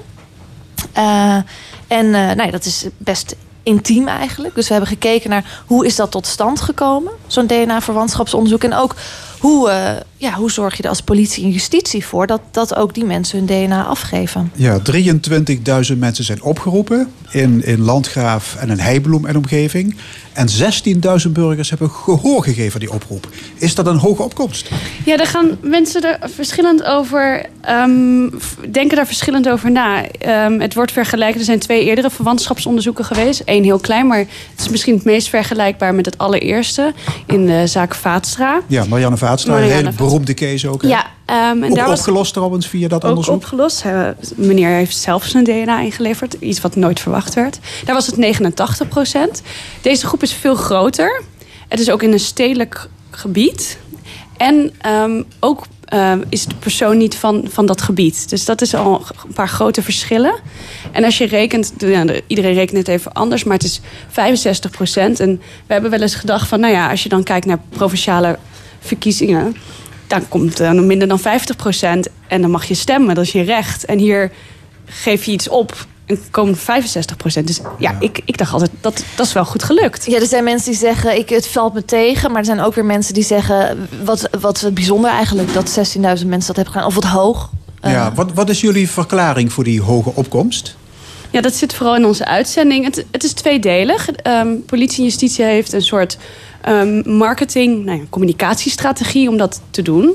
En ehm, daar gaat heel erg over het uitleggen wat het is. En eh, mensen betrekken in, in de zoektocht. En dat gaat tweedelig. Ehm, zowel eh, via media, dus eh, de zaak op de kaart zetten. Mensen moeten weer herinnerd worden. Het is toch twintig jaar geleden. Eh, wat is de zaak die ik Verstappen en waarom is dat, wat is er gebeurd en wat willen we nog weten? Maar ook achter de soort van achter de schermen, waar in verschillende plekken burgerfora werden georganiseerd en dan met sleutelfiguren in gesprek werd gegaan om te proeven wat, wat er leeft in de, in de maatschappij en ook weer hen te overtuigen om. Nou, Ja, gaan- er zijn eigenlijk informatieavonden gehouden. Ja. hè? Burgerfora Ja. noemen jullie dat. Ja. En toen zijn ja, bekende figuren uit het dorp ingeschakeld om mensen te masseren om ja, wangslijm te laten afstaan. Nou ja, het dat was- is eigenlijk het verhaal, toch? Nou, De communicatiestrategie ging uit van een soort van twee routes. De eerste was, eh, je praat met mensen uit de omgeving. Wat leeft er? Hoe kijken zij naar het onderzoek? Hoe kijken zij naar de moord? En dan, dan kun je misschien dingen uithalen eh, die je kan gebruiken in eh, je communicatiestrategie. Bijvoorbeeld dat mensen naar zo'n informatieavond gingen en zeiden... ja, eh, ik wil heel graag voor de gemeenschap dat de zaak wordt opgelost. Of ik wil graag als ouder dat de zaak wordt opgelost. Daar kan je op inzetten. Maar het idee was ook dat deze sleutelfiguren uit de gemeenschap ook echt het gesprek eh, door zouden voeren in de gemeenschap. Dus bij in het dorpscafé. ehm, ehm, bij de bakker. bij de kapper. De- bijvoorbeeld een kapper zat dan in het burgerfora. Eh, en dat is. eh, eh, en op die informatieavonden gaf eh, politie ook redelijke openheid van zaken. Dus zij vertelde hoe het met het onderzoek stond, wat nou niet, wat, waar ze nog vastliepen. En konden mensen ook vragen stellen. En Ja, daarom. En het, en andere spoor was de media. Want hoe meer Ja, tamtam op radio, televisie, Ja. kranten, social media... hoe hoger de opkomst bij dat DNA-verwantschapsonderzoek. Ja. Dus politie en justitie hadden alle belang bij zoveel mogelijk aandacht, media-aandacht. Ja, dan kom je in Limburg al gauw uit bij L1 en bij Dagblad de Limburger. Ehm, is aan beide hoofdredacteuren expliciet gevraagd om te zorgen voor maximale publiciteit? Ik weet wel dat er aan, aan, aan jullie hoofdredacteur eh, met hem gesproken is. En dat er op het hoogste niveau eh, dus een hoofd, eh, hoofdofficier daar naartoe, naar hem toegekomen is. Nou, dat, ik denk niet dat dat dagelijks gebeurt. Dat een hoofdofficier naar een, een omroep komt. En toen is er dus gesproken over een, een, een soort van samenwerking. Een Ehm, mediacontract. Ja. Ja. En Er daar is in het geheim een, een mediacontract ondertekend. klopt. tussen het opsporingsapparaat en de beide hoofdredacteuren. En wat stond in dat contract? Ehm, het is het- in zo'n contract staat dan eigenlijk vrij weinig. Ehm, er staat in dat, dat de, de media in, in hun persvrijheid moeten kunnen staan. Maar er staat ook in dat ehm, er wel moet worden gesproken wat er vrijgegeven kan worden. Eh, een journalist kan natuurlijk iets horen wat hij niet mag publiceren nog. Omdat dat dan in het belang van het onderzoek eh, problemen kan opleveren. Maar er wordt wel vanuit gegaan dat zij een kijkje achter de schermen kregen. Mee werden genomen in het onderzoek. En dan eh, konden zij veel media daarmee mo- mooie verhalen mee maken. Oké, maar de betrokken journalisten die vinden dat justitie zich niet aan die afspraken heeft gehouden. Er is van alles beloofd, maar er kwam niks van terecht. L1-collega Jos van den Broek zegt in die uitzending van vanavond... we hebben tientallen verzoeken ingediend. Uiteindelijk mochten we één re- reportage maken. Die Ja. we ook nog zonder een hulp hadden, hadden Ja. kunnen maken. Dat is niet veel. Nee. Ja, beide, eh, eh, Claire van Dijk van eh, de Limburger die we gesproken hebben... en Jos van den Broek van de L1, die, zijn, die zouden het niet meer doen. Hè, die zeggen, aan ons, er is niet geleverd door politie en justitie. Uiteindelijk kon er vrij weinig. En ik geloof dat Claire van Dijk nog net iets meer kon dan Jos van den Broek van... eh, L1, omdat Claire van Dijk schrijvend is. Dus dan kan je misschien nog net iets makkelijker mee. Maar, eh, dus zij is net iets minder eh, negatief. Maar allebei zeggen ze, we zouden het nooit meer doen. En, Ja, en het gaat nog verder. Op 8 juni is die 100% match gevonden Ja. door dat grote DNA-verwantschapsonderzoek. En een paar dagen later doet de politie in de media nog eens een oproep aan 3000 mannen om ook DNA af te staan. Want er was nog geen doorbraak. Ja, en dat, Dat daar- is toch gewoon Ja. liegen, of niet? Nou, Nou ja. dat, daar- dat, hebben ze, dat doet, dat doet zo'n politieapparaat natuurlijk heel slim, justitie. Zij zeggen dan in belang van het. Dan wordt er gevraagd: is er dan geen match? Dan zeggen in belang van het onderzoek kunnen wij daar geen antwoord op geven. Maar we gaan nog 3000 man oproepen. En de conclusie die je daaruit trekt, Jos van den Broek uittrekt. Nou ja, dan heb je dus geen match. Want waarom zou je in godsnaam nog 3000 mensen gaan vragen om een DNA af te geven? Ja, dus Jos van den Broek voelt zich natuurlijk heel erg voor het karretje gespannen. Want er was al een match en hij moest nog de bühne op om te zeggen... jongens, doe allemaal nog mee. Eh, wij hebben het niet kunnen checken bij het OM en bij politie en justitie. Want die willen in het belang van het onderzoek... eh wilden die niet meewerken aan de uitzending. Maar hebben politie en justitie de Limburgse media bewust een oor aangenaaid? Ja, dat hebben we ze dus nooit kunnen vragen. Ja, dat blijft. eh, het, het is een soort. Dat heb je vaak bij medialogica. Dat je in dezelfde Ja. moeilijke maar ik had situatie. wel de indruk, moet ik zeggen, hoor, na het bekijken van jullie uitzending. Dat Nou dat ja, wel degelijk gebeurd is. Nou, die 3000 mensen zijn nooit gevraagd. Geen enkele. Ze eh, eh, moesten ze laten toegeven aan een L1. En de zaaksofficier heeft ook besloten om dat nooit te gaan doen. En het idee wat Jos van den Broek heeft, is dat ehm, op dat moment was Jos B. eh, niet te vinden. En dat er vooral de suggestie moest worden gewekt dat er ook geen match was. Zodat ze in het geheim rustig konden zoeken. Ja. En dat is het idee van Jos van den Broek. En ja, dat kunnen we niet checken. Nee, oké, we gaan verder. Dat grootschalige DNA-verwantschapsonderzoek, dat was dus bingo. Eh, en dat nieuws werd bekendgemaakt in augustus vorig jaar tijdens een persconferentie... die door L1 live is uitgezonden. Wat gebeurde tijdens die persconferentie? Nou ja, daarvoor werd Jos van den Broek gebeld, een kwartier eh, eerder dan de rest. Want moest toch, eh, ze werden meegenomen. En ehm, nou, dan krijg je een persbericht doorbraak. Nou, dan kan je maar één ding bedenken wat er aan de hand is. Dan is er een verdachte, dan is er een bekentenis, zegt hij. Ja. Dan is de zaak, De zaak is opgelost. opgelost. Dat gaan we nu horen. Ja. Dat zat niet zo. Nee, ehm, maar ze hebben wel verteld in die persconferentie. Ze hebben de naam bekendgemaakt van die, Ja. van die verdachte. Foto's laten zien. Ja. Ehm, ja, als gevraagd. L1 ben je dan onherroepelijk een verlengstuk van het opsporingsapparaat. Je kan Door niet die meer de keuze live-uitzending. maken. Je kan Je niet meer de keuze meer maken. Nee. Dat klopt, ja. ja. Je kan niet meer Maar dan had, maken. dan had het justitie toch van tevoren iets duidelijker kunnen zijn. Dat had gekund. Ja, dat, dat, dat zou ik ook Ja. denken dat dat had gekund. En ja, en of dat, welke opzet, of daar opzet bij zit, of een slimme truc, dat, die vragen kunnen wij nooit stellen. Maar je kan alleen concluderen dat dat niet. Als je een persbericht stuurt, kan je ook zeggen: we gaan straks een verdachte bekendmaken en zijn gezicht laten zien. En zijn Dan hadden wij volledige kunnen namen. besluiten om het niet live Dan kan te je, zenden. kan je een journalistieke Ja. keuze maken. Ten, ten meer omdat het niet gangbaar is in Nederland. Dat je een verdachte laat zien en, en, dat je zijn volledige naam gebruikt. En- Ja, Ja. het was heel uitzonderlijk natuurlijk. Dat dat gebeurde. Ja. En hun, de, het idee was, wij hebben er alles aan gedaan. Wij hebben zelf... eh, wij kunnen nu niet anders dan eh, eh, de, de hulp van, het pub- van het grote publiek inroepen. Ja, en het was uiteindelijk eh, een krantenlezer in Spanje die deze bushcrafter herkende Ja. en naar de politie is gestapt. Klopt. Dus die foto's hebben wel degelijk geleid tot zijn arrestatie. Ja, het is heel effectief. Maar zijn, zijn advocaat zegt bij ons ook wel heel duidelijk... nou ja, als het dus zo makkelijk was... was Binnen het dan vier dagen. Vier dagen later was hij gevonden. Heb je dan wel goed gezocht. Maar dat is natuurlijk een advocaat. Of advocaat moet je, moet je als journalistiek medium oppassen met het live uitzenden van dit soort persconferenties? Zoals Ja, ook bij ik- die ik schietpartij in Utrecht gebeurde. is, Ik hè? weet ook niet of de media andere keuzes hadden gemaakt hoor. Want het is natuurlijk ook. Het, het is de verdachte van een heel vreselijke gebeurtenis. Dus ik vraag me af of er andere keuzes waren gemaakt. Ja, dat, hebben, dat zit niet in de uitzending. Dat hebben we ook aan Jos van den Broek gevraagd. En die zei ook, ik weet niet, misschien, ik weet niet of ik een andere keuze had gemaakt. Maar dan had ik een keuze gehad. En die had hij nu niet. Maar het is inderdaad, het is een vreselijke zaak. Die iedereen natuurlijk graag wil dat die wordt opgelost. En kijk, als politie en justitie zeggen, wij hebben er alles aan gedaan. Eh, ja, dat is het lastige met politie en justitie. Je, je kan niet... eh, dat, Je kan ze niet op een blauwe ogen geloven. nou ja, eh, Dat moet je doen. Dat moet je, Ja. want er Eigenlijk. is niet een soort... Of je moet geheime bronnen binnen het systeem hebben. ja, Ja. Kijk, als je bijvoorbeeld een bepaalde wetenschapper niet gelooft... of je denkt, klopt dat wel? Dan kan je naar een andere wetenschapper gaan... uit hetzelfde vakgebied. Dan kan je zeggen, hé, hey, kijk daar eens naar. Maar dat kan natuurlijk niet met politie en justitie. Ja, mag je stellen dat politie, justitie, OM ja, een agressieve communicatiestrategie hebben gevolgd? Ik denk dat ze dat zelf niet zo... Als ik een Nee. inschatting maak, zouden ze dat zelf niet zo zeggen. Ze hebben er alles aan gedaan Ja. om de zaak op te lossen. Dat, dat, dat is gebeurd. Ja. En het doel heiligt dan de middelen. Ik denk dat, eh, het, dat zij het niet zo zien. Dat ze effectief eh, goed nou, er alles aan gedaan hebben om dat verwantschapsonderzoek zo goed mogelijk neer te zetten. En dat dat Nou ja, het doel heiligt de middelen vind ik op zich een hele Ja. mooie. Ik denk Toch? dat ze heel erg, als je kijkt naar die 20 jaar, want wij hebben naar de zaak gekeken over 20 jaar, dat in het begin was politie natuurlijk heel erg gesloten. En ik denk dat daar ook wel een soort van ontwikkeling is geweest. Dat ze bij dat DNA-verwantschapsonderzoek dachten: ja, help, we, de, mensen moeten nu meedoen. En misschien staan ze er in bijvoorbeeld Heibloem niet zo heel goed op.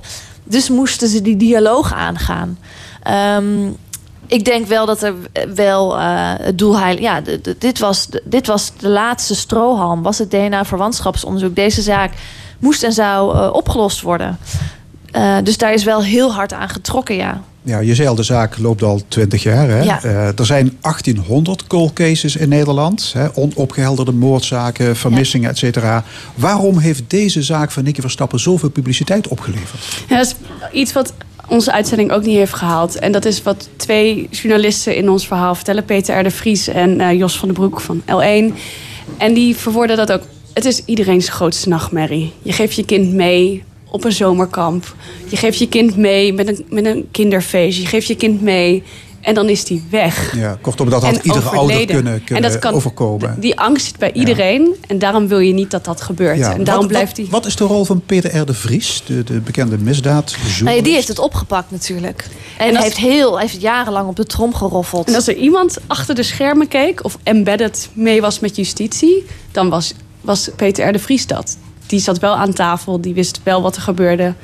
Mm, en die, die, heeft, die kon ook best wel druk uitoefenen daar. Eh, die was zo met de familie samen dat hij echt jarenlang, keer op keer, zeker in het begin niet heel gezellig met politie en justitie was. Ehm, eh, en daar steeds weer heeft aangetrokken. Dus ja, hij heeft steeds weer die kaart, eh, die, dat op de kaart gezet. Hij had ook natuurlijk nog toen zo'n programma. Peter de Vries, misdaadverslaggever. Anderhalf uur eh, primetime eh, commerciële televisie. Voor gezorgd dat er een half miljoen gulden eh, beloningsgeld kwam. Ja, dan, dan staat een zaak wel op de kaart. Dan weet Nederland ervan. En ik denk ook dat het heel vaak geweest dat die soort van dat het bijna een cold case werd. Dat het bijna op die enorme stapel is gaan liggen. En ik denk dat Peter R. de Vries daar een enorme rol in heeft gehad. Maar ik denk de ouders ook. Bertie Verstappen die iedere keer weer. Eh, ehm, ja, toch de media opzocht. En wij hebben iemand gesproken die niet in de uitzending zit, maar die andere cold cases doet. En die zegt: ja, niet iedere zaak heeft, he- hebben, hebben zulke ouders die dat kunnen die iedere keer weer eh, daarmee naar buiten kunnen treden. Met het verdriet en eh, eh, hoe, dat, hoe dat geweest is en nog steeds is. Hoe lang zijn jullie met deze documentaire bezig geweest? Ja, Hansje iets langer dan ik. ik, denk, ik ben hier eh, begin dit jaar mee begonnen. Met de research en alles. Dus een paar, paar maanden Ja. ben je er fulltime Ja. mee, mee, mee bezig. Ja. Je zei al, ja, de, de, de afwezigheid van politie en justitie. Waarom wilde men niet.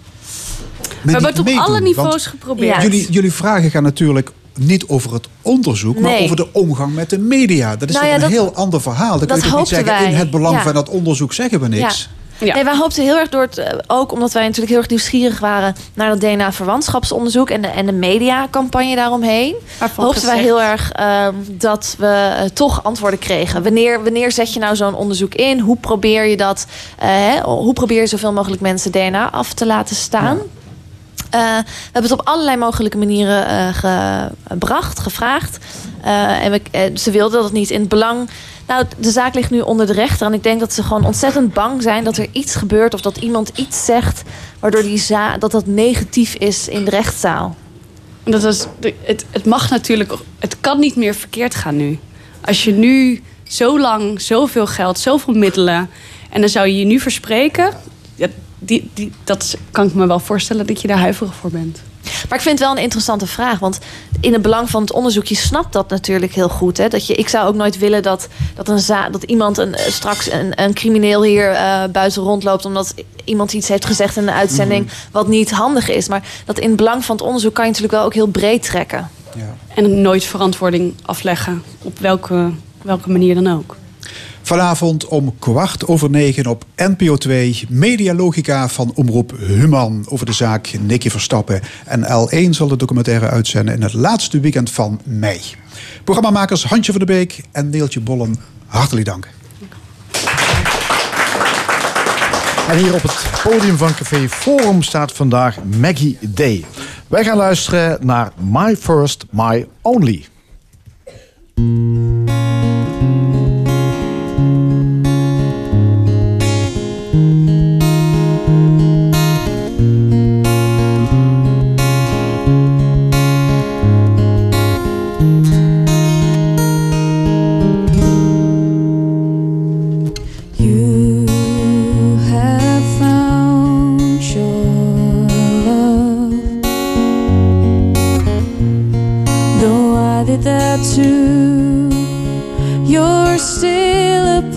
Of some of my thoughts. You were my first, my only at that time. I was sure that I was yours, so we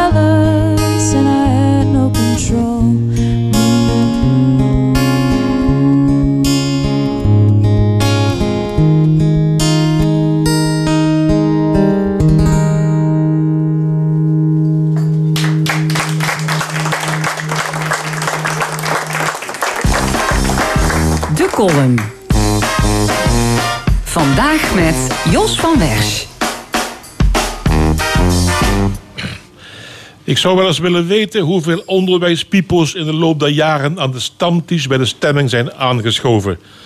En ook vandaag werden we in dat opzicht niet teleurgesteld.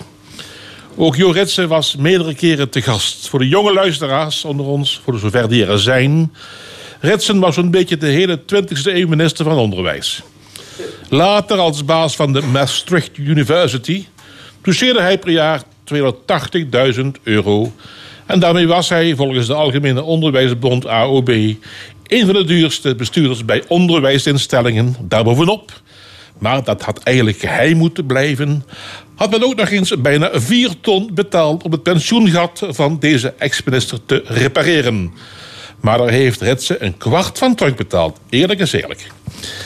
We hadden al jaren niks meer gehoord van deze geboren helenaar... totdat opeens zijn naam opdook.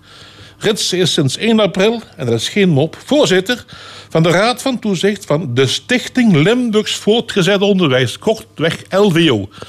De scholenkoepel die zichzelf en 354 eindexamenleerlingen... van het VMBO Maastricht voor joker zetten. Van die club dus is Jo nu de opperbaas. Nog voordat hij zijn eerste maandwedden bij het LVO heeft binnengehengeld... heeft Retsen al te maken met een zogeheten postemaatje. Vernoemd naar zijn gesneuvelde voorganger André Postema. Dit keer is het raak bij het Stella Maris College in Meersen. Daar koos een directeur jarenlang voor gepersonaliseerd onderwijs. Dat wil zeggen, als je voor alle vakken een dikke onvoldoende hebt, ga je gewoon over. Totdat de onderwijsinspectie ingrijpt. En dat is nu dus gebeurd. Bij Stella Maris doen ze, beter gezegd, deden ze tot afgelopen vrijdag aan gepersonaliseerd leren.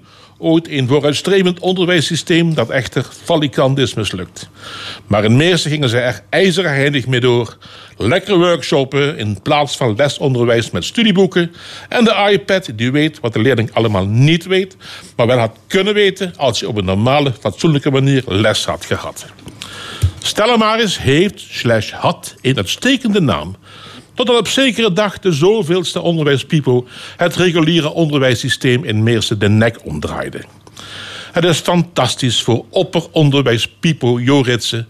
dat hij op zijn 74ste de LWO-snabbel binnenhaalde. Pijnlijk is het daarentegen voor de onderbouwleerlingen...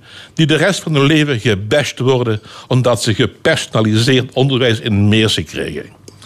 Onze eigen kinderen zaten ook op Stella Maris. En dat bleek destijds een uitstekende opstart te zijn naar het hoger onderwijs. Maar dat was voordat een of andere Pipo het een Meersen voor het zeggen kreeg. De column van Jos van Wersch in de stemming van L1. Rechtstreeks vanuit Café Forum in Maastricht. We zijn er tot 1 uur.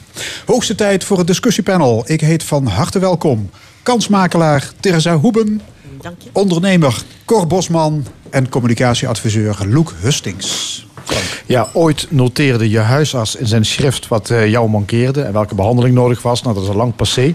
Ziekenhuizen die overhandigen data aan commerciële bedrijven. En we maken massaal gebruik van gezondheidsapps die ook alweer gegevens verzamelen. Ehm, heeft er iemand hier aan tafel nog het idee dat hij de basis over zijn eigen medische gegevens? Teresa Hoebe? Nee, niet echt. Ik, ik blijf me ook steeds verbazen dat ik niet eens echt toegang heb tot mijn eigen medische gegevens. Met een knop eh, bijvoorbeeld op mijn computer dat ik inzicht krijg, net zoals eh, mijn gegevens bij een gemeente.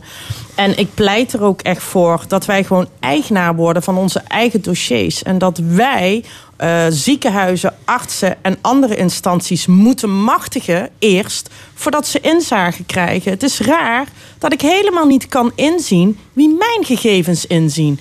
Ik ben benieuwd hoeveel mensen dat hier prima vinden. Dat wij gewoon onze gezondheidsgegevens. Ik heb geen flauw idee wie daar toegang tot heeft. Ja, Luc Hustings? Ja, ik ben het dus daar volstrekt niet mee eens. Maar vanuit een heel ander uitgangspunt. Je zult maar na een medische geschiedenis... plotseling door een auto-ongeluk of zo in het ziekenhuis belanden. En je medische gegevens zijn daar niet bekend. Nou, dan staan ze voor een aardig raadsel. Terwijl als die gegevens wel voor het oprapen zouden liggen... op dat moment mijn leven gered zou kunnen worden. Misschien is mij dat wel meer waard dan dat geheim. Ik vind het natuurlijk, het moet niet zo zijn... dat verzekeringsmaatschappijen of commerciële bedrijven... kunnen beschikken over mijn medische gegevens... en daardoor manipuleren de gegevens die ik krijg... Maar op de plaats waar het bekend moet zijn... daar moet het wel bekend zijn zonder veel prietpraat en ingewikkelde dingen. En ik merk nu soms dat als je niet uitdrukkelijk toestemming geeft in bepaalde ge- gevallen... die gegevens op het moment suprême niet tevoorschijn komen. Maar zou je dat niet kunnen inbouwen? Want dat is toch precies wat jouw Dat is heel aardig gelul om van doen. inbouwen allemaal. Maar u moet nog meer met, over, die, over die patiëntengeheimen gaan praten. Dan kun je inbouwen wat je wil. Dan komt er niks meer van terecht. Op het moment dat het erom gaat, wil je toch dat je zo snel mogelijk, zo efficiënt mogelijk en zo goed mogelijk geholpen wordt. En dat doe je niet door de gegevens die van jou beschikbaar zijn, notabene, om daar een groot geheim van te maken. Op die plaats. Cor Bosman, hoe kijk jij er tegenaan? Ja, kijk, het, het, het, het, idee dat onze, dat onze privacy eh, gewaarborgd is, dat is natuurlijk passé. Dat is achterhaald in dit digitale tijdperk. Eh, je hoeft maar iets op te zoeken op internet en je krijgt twee seconden daarna krijg je al meteen een aanbieding eh, voor de neus. Eh, wat voor mij veel belangrijker is, ik ben het met Loek een gedeeltelijk eens. Eh, als ik door wat voor oorzaak ook in het ziekenhuis kom, dan wil ik wel graag dat mijn medische gegevens beschikbaar zijn. Eh, wie mijn gegevens heeft, interesseert mij helemaal niks. Absoluut niet. Het is voor mij wel veel belangrijker, zoals bijvoorbeeld een, een, een zorgverlener, een arts of wie dan ook, dat die een, een, een medische zwijgplicht hebben. Dat degene die mijn informatie verzamelt, dat die daar gepast mee omgaat. Ja. Ja, je zegt nu, het interesseert mij helemaal niks. Nee, interesseert maar dat is nu, helemaal niks. Dat is nou net, schijnt het het probleem te Precies. zijn... dat er zorgverzekeraars, of dat er verzekeraars zijn... die bijvoorbeeld al aan jou vragen... of die jou Ja, misschien wel nou- zelfs wel weigeren voor een verzekering. Nou, nou daar- daarom zeg ik, het interesseert mij niks. Omdat buiten mijn wil om worden alle data van mij verzameld. Mijn schoenmaat, mijn, eh, mijn bloeddruk, noem maar op. eh, mijn koopgedrag, wat ik eet, eh, et cetera. Wat ik in mijn vrije tijd doe. Dus dat interesseert me helemaal niet. Ik vind het wel belangrijk dat je daar gepast mee omgaat. Eh, en, en wat gepast is, daar heb ik ook geen antwoord op. Nee, het ministerie van Volksgezondheid onderzoekt op het moment... of er een patiëntgeheim moet komen. Ja, helemaal eens. Dat, dat zie jij wel zitten, Terza. Het is precies wat Cor zegt, wat mij zorgen baart. Dat burgers het letterlijk niet interesseert hoeveel van hun informatie op straat ligt. Maar wij vergeten gewoon dat grootmachten als Google en Apple gewoon big data eh, verzamelen. om gewoon alle informatie bij elkaar te zetten en dan profielen te bouwen. Profielen die voor ons kunnen gaan werken, maar ook tegen ons Maar kunnen ja, gaan werken. diezelfde consument doet daar zelf aan mee. Hè? Maar dat is precies weten wat hij zelf op het, op het net slingert en op de app Nee, maar. Loek, dat, bedo- dat bedoel ik ook. Hè. Het maakt mij zorgen dat jongeren het totaal niet interesseert of ze cookies aan en uitzetten. Het totaal niet interesseert wat ze op Facebook, Instagram zetten. Totaal niet interesseert dat. Wij weten dat Google alle informatie eh, verzamelt. Wij weten dat Apple alle informatie. We laten het toe. En ik pleit, en ik ben blij dat de minister nu gaat kijken naar mogelijkheden. dat er een wettelijk middel gaat komen dat je tegen dit soort organisaties zegt: jij mag deze informatie niet opslaan. Ik pleit zelfs voor een wet. En eigenlijk een controlerende macht die organisaties als Facebook en Google gaat dwingen om te laten zien wat ze opslaan. Ja, maar er zijn natuurlijk dat mensen dat, die het eh, actief doen. Hè? Er, zijn, er zijn mensen die actief gewoon eh, bijvoorbeeld met zo'n smartwatch gaan, eh, gaan hardlopen. En dat ding de hele dag om hebben. En dat registreert de hele tijd gegevens. En die gegevens, ja, waar komen ze terecht? Wie heeft ze straks? Als het app heet, dan komt het in ieder geval bij een van die clubs die, recht, die, net, die net genoemd werden. Ja, maar ja, als mensen het zelf actief die gegevens al delen met alles en iedereen. Maar dat is toch ook precies omdat wij daar de gevaren er niet van inzien. Op dit moment hebben wij nog geen enkel eh, gevoel bij een Facebook dat het een oppermacht is. Bij een, een, een Amazon, bij een Google. Maar het heten niet drie, voor niets de vier GAFA's. Hè. Het, ze staan bekend als big data verzamelaars. Wij weten dat ze op een gegeven moment iets met die data gaan doen. En ik vraag me gewoon af, zolang de burger hier het gevaar niet van inziet, ben ik blij dat er een minister is die haar burgers hiervoor wil gaan beschermen. Al is het met het begin van een wet van onze persoonsgegevens zijn van jouzelf en niet van de GAFA's. Ja, maar ja, Cor zegt van het maakt mij allemaal niet uit. Nee, het maakt mij in die zin niet zoveel uit. Eh, eh, eh, die, die data... Ben die daar hier niet bang voor? Dat, dat je het ooit terugkrijgt? Of je, misschien wel je kinderen ooit een keer? Eh, ik, ik, ik, kan mij daar, ik kan mij daar wel en niet druk om maken. Eh, wij hebben daar eh, absoluut geen enkele ehm, ehm, middelen voor op dit moment. En ook een patiëntengeheim, eh, dat gaat het hem echt niet worden. Maar los waarom, van, waarom los, denk, denk jij niet dat, dat je dus met wetgeving Google of, eh, nou ja, weet ik veel welke Nou, dan, dan, dan, komt het volgende, dan komt het volgende weer om de hoek. Hoe ga je vervolgens handhaven? Hoe ga je dat controleren, et cetera?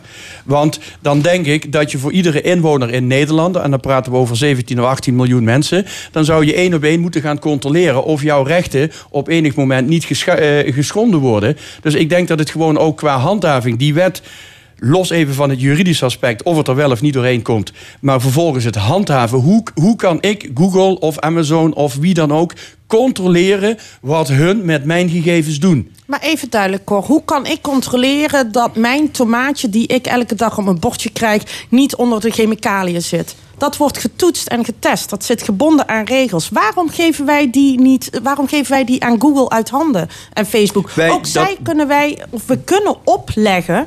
Het mag gewoon niet. Ja, dat en dan kun maar- je handhaven. Maar, maar, ja, Ja, maar, maar enerzijds opleggen en anderzijds handhaven, dat, dat zijn twee verschillende. Daar tackle je het probleem niet mee. En je gaat volgens mij ga je een schijnveiligheid creëren eh, die er in werkelijkheid niet is. En die straks, tegen, die straks tegen gebruikt wordt.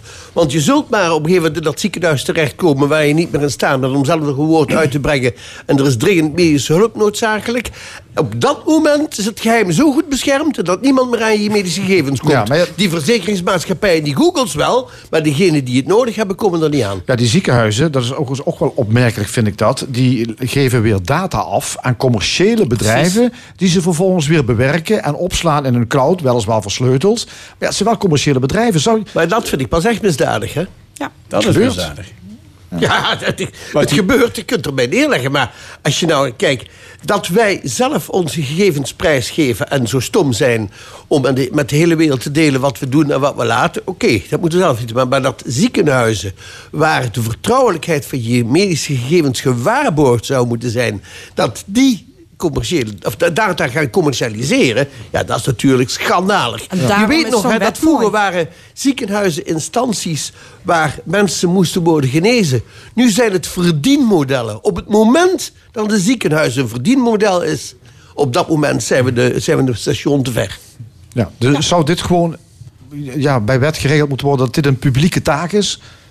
Het verzamelen en het analyseren van medische gegevens? Ja, je kunt het een publieke taak noemen, maar eh, het vind het heel nobel streven. Maar waar begin je als publieke eh, eh, eh, eh, Of organisatie? je, of je internetabonnement op, zeg ik hoor. Bijvoorbeeld, ja, maar, dan, ja, maar ja, goed, dan ben je in deze, in deze digitale... uit, hè, dus, in- eh. nou, het, het, eh, het internet maakt me wel eh, uit, want anders kan ik gewoon niet meer functioneren in deze Nee, ik maatschappij. bedoel, maakt ik- jou niet uit wat er gebeurt op dat internet. Dus, Nee, op, op dat in, nee, dat, nee, jullie, nee, jullie moeten mij geen dingen in de mond leggen die ik niet heb gezegd. Eh, ik kan mij niet druk maken om dingen waar ik absoluut, ook al zou ik het willen, geen enkele invloed op heb. En, en een zogenaamde patiëntengeheim bij wet vastleggen geeft voor mij alleen maar een, een, een mate van schijnveiligheid. Goed, ander thema. 14.000 mensen hebben een burgerinitiatief ondertekend om prostitutie aan te pakken. Beter gezegd, om betaalde seks strafbaar te stellen. Het is een initiatief van jongerenbeweging Expose. Ja, onze vraag: moet het kopen van seks worden uitgebannen? Wie? Ja, wacht even. Ehm, je moet wel even opletten dat je niet een paar stappen overslaat. Dit burgerinitiatief wil zeggen dat er dus 40.000 mensen hun handtekening gezet hebben onder de vraag om dit in het parlement te laten behandelen. Kijk, en daar gaat er een discussie beginnen. Overigens, dat dit onderwerp zo hot niet is, blijkt wel dat ze er zes jaar voor nodig hadden om die 40.000 handtekeningen te verzamelen. Je kent toch wel andere acties waar die 40.000 handtekeningen binnen 24 uur voor elkaar zijn. Dus dat dit onderwerp niet zo leeft in de samenleving, dat mogen hier wel uit blijken. Het komt trouwens uit een hele christelijke hoek. Ehm, van jongeren die. ehm, ja, Exposure was voorheen een christelijke organisatie, jongerenorganisatie, maar ja, niet meer. Dat nee, maar, ze, zijn- ze zijn niet antichrist geworden hoor, dat kan ik Nee, je garanderen. nee, nee, Daarbij, wat mij opvalt is dat deze regel graag wil teruggrijpen op vijf zaken die we 50 jaar geleden al overwonnen hadden. Nou ja, ze willen dat we de regels overnemen die in Zweden en Noorwegen gelden. Ik vind Namelijk, ho- hoerenlopen is strafbaar, Ja. maar de prostituee gaat vrij uit. Sterker nog, die krijgt begeleiding om eruit te stappen. Ja. Is dat een werkbaar model, Teresa Hoeben? Wat ik eigenlijk wel heel verdrietig vind, is eh, wat Loek heel mooi zegt. Zes jaar hebben ze erover moeten doen om handtekeningen bij elkaar te krijgen. Blijkbaar vinden wij dit zo'n normaal onderwerp geworden dat het er niet eens meer toe doet. Ik heb wel eens een serieuze vraag hè, aan alle mensen die luisteren, maar hier ook in de ruimte. Wie van jullie vindt het prima dat als een dochtertje van vijf tegen hun zegt: Papa, mama, ik ga dadelijk de prostitutie in als ik eh, 18 ben? Hè, hoeveel van niemand, ons. hè? Nee, hoeveel mensen vinden dat normaal? Wanneer zijn wij het normaal gaan vinden dat een, een, eh, een branche waar zoveel criminaliteit en mensenhandel in rondgaat, dat wij het prima vinden dat wij onze vrouwen daaraan blootstellen? Wanneer zijn wij dit in godsnaam normaal gaan vinden? Maar mag ik je erop wijzen dat in het jaar 2000 Mannen en prostitutie is gelegaliseerd? Ja. Sekswerkers en pooien moesten Ja, gewoon maar belasting dat heeft betalen... er niet tegenaan om geholpen. vrouwenhandel Ja. en uitbuiting tegen te gaan. En dat, is Ja. niet, dat heeft niet geholpen. Want nog steeds worden illegaal vrouwen naar Nederland gehaald... die onvrijwillig in de prostitutie zitten. Nog steeds zit meer dan de helft van de vrouwen onvrijwillig... of door een situatie achter het raam... terwijl ze er liever niet willen zitten. Waarom laten wij het toe dat vrouwen zich geroepen... of geroepen niet eens voelen, maar gedwongen voelen... om in een baan te gaan zitten... Laten, laten we even duidelijk zijn. Kunnen jullie een beeld vormen over hoe deze vrouwen zich elke dag zouden moeten voelen? Ik heb het niet over dat handjevol die dit met liefde doet en die dit als een roeping zien en dit super fu- baan vinden. Ik heb het over die hele grote groep die in een klimaat zitten waar nu nog steeds in Nederland de grootste criminaliteit omheen hangt. Ja, en wat als je dit nu in de illegaliteit houdt? Wat gebeurt er dan? Denk je dan dat er minder vrouwen werkzaam zouden zijn die dit beroep, zoals jij dat zo mooi noemt, Dus wij met offeren. liefde nee, uitoefenen? nee, nee. Dus wij offeren al die vrouwen op om te voorkomen dat wij gewoon zeggen: Nou, laten we het dan maar niet. Eh, legaal houden en we gaan het verbieden. en dat het dus offeren er dan meer op dan nu? Nee, want Zou op dat dat moment. uitmaken? Kijk, in Zweden hebben ze heel lang. Ze zijn ermee begonnen. Hè? In het begin lukte het niet. Eh, de illegaliteit verdween het inderdaad in. Ze hebben onderzoek gedaan van hoe kan het dat wij hier geen grip op hebben. En wat bleek, er werd niet gehandhaafd. En de politie die het wel moest doen, die zag vaak het nut niet in van handhaven. En vonden ook dat het onzin was om te handhaven. Toen ze eenmaal hun politieorgaan hadden bijgeschoold en aangestuurd, zag je in één keer de illeg- illegaliteit met enorme stappen teruggaan.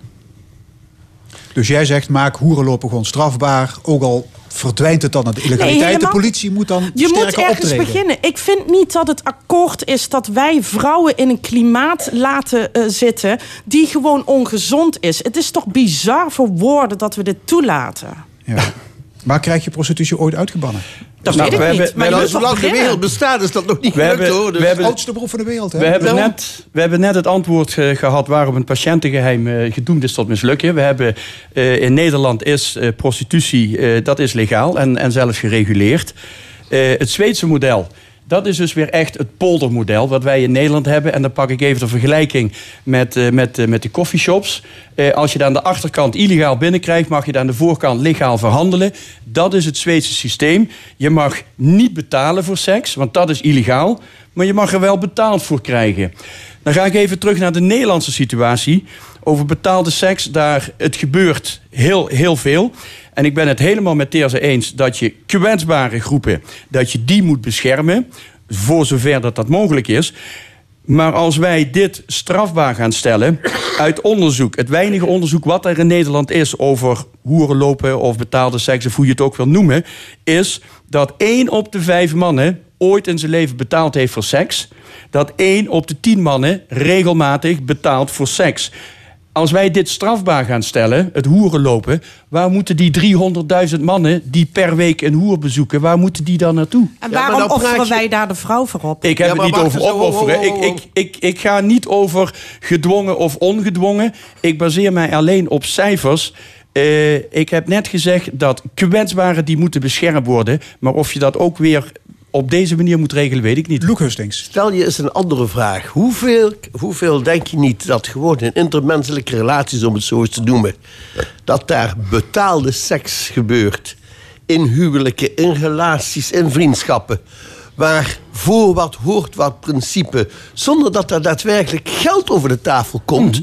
Maar misschien diensten of aandacht of charme of um, hoger opkomen bij een baan, weet je veel. We, we, we noemen dit betaalde seks en we, we, we hangen daar een enorme plaquette op en een, eh, eh, planten daar een medaille op. Je moest eens weten hoeveel om je heen er diensten verleend worden ehm, op seksueel gebied, waar iets anders dan financiële betaling tegenover staat. Wat nou, als je het zegt. ene akkoord vindt, hè, dat, dat, gebeurt, dat is dan een vaststaand feit, dan zou je ook juridisch niet tegen kunnen optreden. Maar, maar dan is het andere automatisch een voortvloeisel daaruit. Maar dit is toch precies wat ik zeg. Wanneer zijn wij het normaal gaan vinden dat vrouwen in een positie worden gezet... en dat gebeurt ook in huwelijken. Dat gebeurt ook in banen. Normaal gaan vinden, de vrouwen werken er zelf aan mee. Nee, we zijn zelfs eh, prima gaan vinden. De hele MeToo-discussie is hierdoor ontstaan. Vrouwen beginnen op het punt te komen dat ze zeggen nee. En wij hebben een samenleving gecreëerd waar vrouwen nog steeds minder waardig zijn. Minder dan een man zijn. Het is toch, het, het, als ik nu een discussie zouden hebben, zouden wij kinderprostitutie in de illegaliteit moeten laten verdwijnen? Of zouden we het legaal moeten houden? Dan zegt iedereen, nee, dat moeten we zeker niet legaal. Het is het is ook hetzelfde. Het Het is hetzelfde. punt. Vrouwen verdienen het recht om in gelijkheid behandeld te worden. Dat betekent dus dat wij anders naar onze samenleving moeten kijken jij- tussen jij man en doet- vrouw. Jij, jij doet nu net alsof iedere sekswerker in Nederland... en dat zijn er ongeveer 30.000, wat bekend is... waarvan 90% vrouw is... dat die allemaal gedwongen zijn. Dat doe jij. En ik ben het met je eens dat iedereen het recht heeft... over een stukje zelfbeschikking.